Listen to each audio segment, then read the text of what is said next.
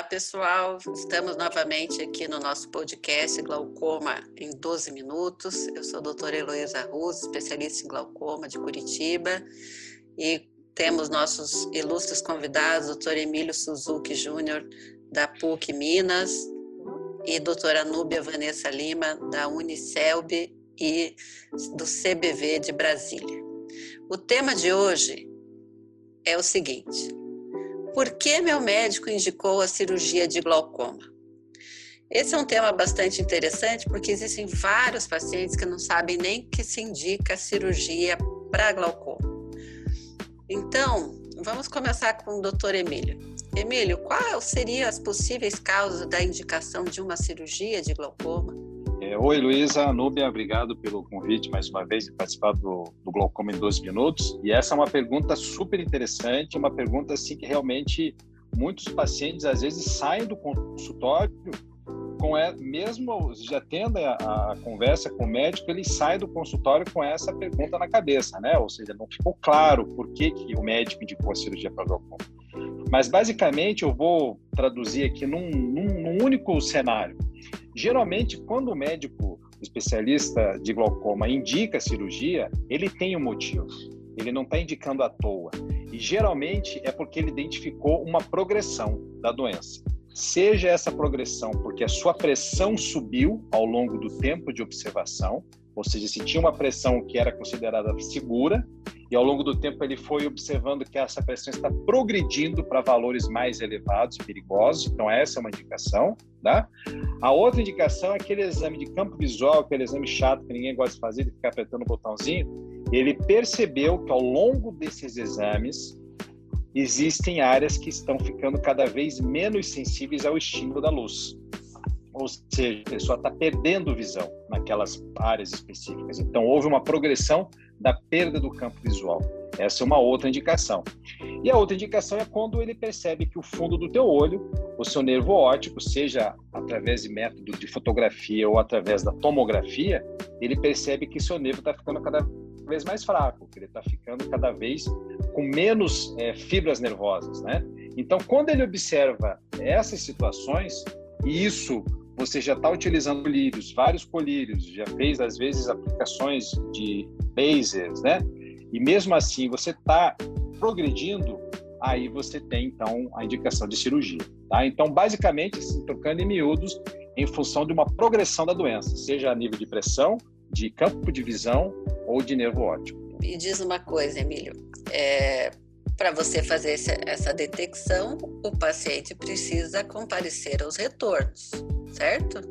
nós temos que fazer uma avaliação Sim, é... periódica do, desses casos, né? Exatamente. Quanto mais visitas ele é, exatamente, eles quanto mais visitas ele faz dentro do que é estipulado pelo médico, ele também não precisa ir todo dia no consultório, né? O médico ele vai ter um plano de, de ação, mas realmente quanto mais ele puder ser fiel a essas visitas, mais fácil é do médico identificar né, a necessidade de cirurgia ou não. Às vezes, se você vem de pouco, poucas vezes, às vezes fica difícil para nós também a gente saber se realmente está progredindo ou não, né? Então, realmente, a, a, fidelidade às visitas, ela é muito importante. Perfeito, Emílio. E, e Núbia, o que, que nós podemos falar sobre a, o tratamento medicamentoso? É, ele funciona sempre? É, o que, que pode acontecer ao longo do tempo. Obrigado por participar novamente do Glaucoma em 12 minutos. É muito importante que os, que os pacientes utilizem as medicações conforme a orientação médica, no horário correto, para que os colírios façam efeito. Dando tempo de uso entre um colírio e outro, que a medicação tem efeito corretamente. E também, ao longo do tempo, a gente pode ter uma tafilaxia, que seria a não mais é, eficácia daquele medicamento. Então, depois de um certo tempo, o colírio para de fazer efeito e, com isso, a gente pode não ter mais a eficiência da medicação. Então, é importante o retorno adequado desses pacientes ao médico para que a gente observe quais são é, é, as pressões e a progressão dessa doença, como o Emílio falou, através de exames. E também algumas medicações podem causar alergias, que a gente deve é, trocar ao longo do tratamento. Por isso é importante os retornos aos médicos para que a gente possa avaliar corretamente o uso da medicação e também é, como que está sendo a eficácia da, daqueles colírios prescritos. Então, o Emílio comentou sobre progressão. Eu acho que é importante a gente falar que a principal causa de progressão do glaucoma é o não uso dos colírios adequadamente, né? O que a gente chama de não aderência, falta de aderência. É, tem vários estudos aí que, com, que comentam que a adesão do paciente com glaucoma dificilmente chega a 70%. Isso quer dizer que o paciente de 100% das doses prescritas, ele vai pingar 70%. Então, quando você. É, e, e, quando ele vai, marca, a consulta, nos dias anteriores ao, ao agendamento, ele volta a pingar o colírio, mas a gente não sabe no intervalo entre esses períodos, né? O paciente pode estar progredindo porque não pingou o colírio. Não pinga por quê? Porque o colírio, o, talvez o esquema terapêutico seja complexo, né? Usa mais de um colírio, dois colírios, com horários diferentes, isso confunde o paciente. Segundo lugar, porque a doença não é, é uma doença silenciosa, ele não percebe que tem a doença, então não sente que o tratamento está melhorando alguma coisa. Muitas vezes os colírios pioram a acuidade visual, podem causar borramento, olho seco, desconforto. O que você falou, alergia, ah, é, você não tem, não sente nada, passa a pingar um colírio que te causa efeitos colaterais. Então é uma, é uma das causas de não aderência. Além da dificuldade mesmo dos pacientes idosos em, em estilar o colírio e, e fazer o uso correto. Às vezes pacientes também não têm discernimento aí com, conforme a idade, pode ter é, alterações né, de cognição que dificultem o uso. Mas essa é uma causa é, importante. E, é, só para a gente finalizar, a cirurgia de glaucoma ela não recupera a visão. Né? Quando nós indicamos o procedimento, a indicação é para manter a visão naquele momento. E, e também, é, é, se um de vocês quiser comentar, sobre o risco de perda visual com a cirurgia do glaucoma. É, existe isso ou é um mito?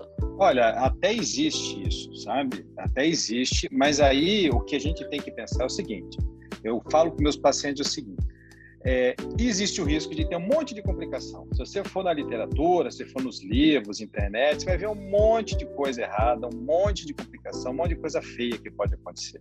Mas são riscos pequenos, são riscos muito pequenos. Mas pode, às vezes o paciente é azarado e, e se enquadra num desses riscos. Quando a gente indica cirurgia, se a gente realmente tem a certeza que tem que operar e esse paciente não opera, é 100% praticamente de certeza que ele vai perder a visão. Então você tem que escolher. Ou a gente vai para o provável, o, o, né, o imponderável que pode acontecer, às vezes, complicações, que é uma cirurgia, é, há risco de complicação. Mas a gente tem que pensar que, às vezes, é único, a única ferramenta que nós temos para controlar a doença. Então, essa questão de perda de visão, ela sim existe, mas ela é muito, muito rara é, de acontecer numa cirurgia isenta de complicações. E complicações existem, o seu médico vai explicar, cada caso é um caso, e, e o médico, quando vai operar, ele se coloca também em situações é, de, de evitar complicações. Né? Então, há um preparo, ele conhece o paciente, ele estuda o paciente, ele vai tentar fazer a cirurgia que talvez dê menos complicações. Por isso que né, existem vários tipos de cirurgia, não é o, né, a gente vai falar delas todas aqui, é por isso que existem vários tipos de cirurgia, porque elas se enquadram até nisso também de riscos de, de complicação menor, né? E as cirurgias, quando indicada pelo médico, como o Emílio falou, ela vai ser, na verdade, indicada individualmente para cada paciente tem a sua melhor técnica cirúrgica a ser realizada para aquele paciente. E antes, a gente precisa também dos exames pré-operatórios e a gente precisa preparar o paciente para a cirurgia. Pacientes que usam anticoagulante, muitas das vezes a gente tem que é, solicitar que eles pa, é, parem o uso para que não tenha um, sangramento durante a, o ato cirúrgico. É, existem alguns cuidados também do, do paciente antes da cirurgia. Então, é, quando a gente vai indicar cirurgia, seja ela laser, seja ela tradicional, incisional, que pode levar ponto, e também as cirurgias é, minimamente invasivas, a gente também vai levar em consideração quais os cuidados que a gente tem que ter antes da cirurgia. Excelente, pessoal. Eu acho que a gente conseguiu abordar de uma forma sucinta o porquê da indicação cirúrgica, né, algumas causas. Esse tema aí das técnicas a gente deixa para outro dia. Agradeço a participação de vocês. Até o próximo. Obrigado, gente. Obrigada, Heloísa. Obrigada, Emílio.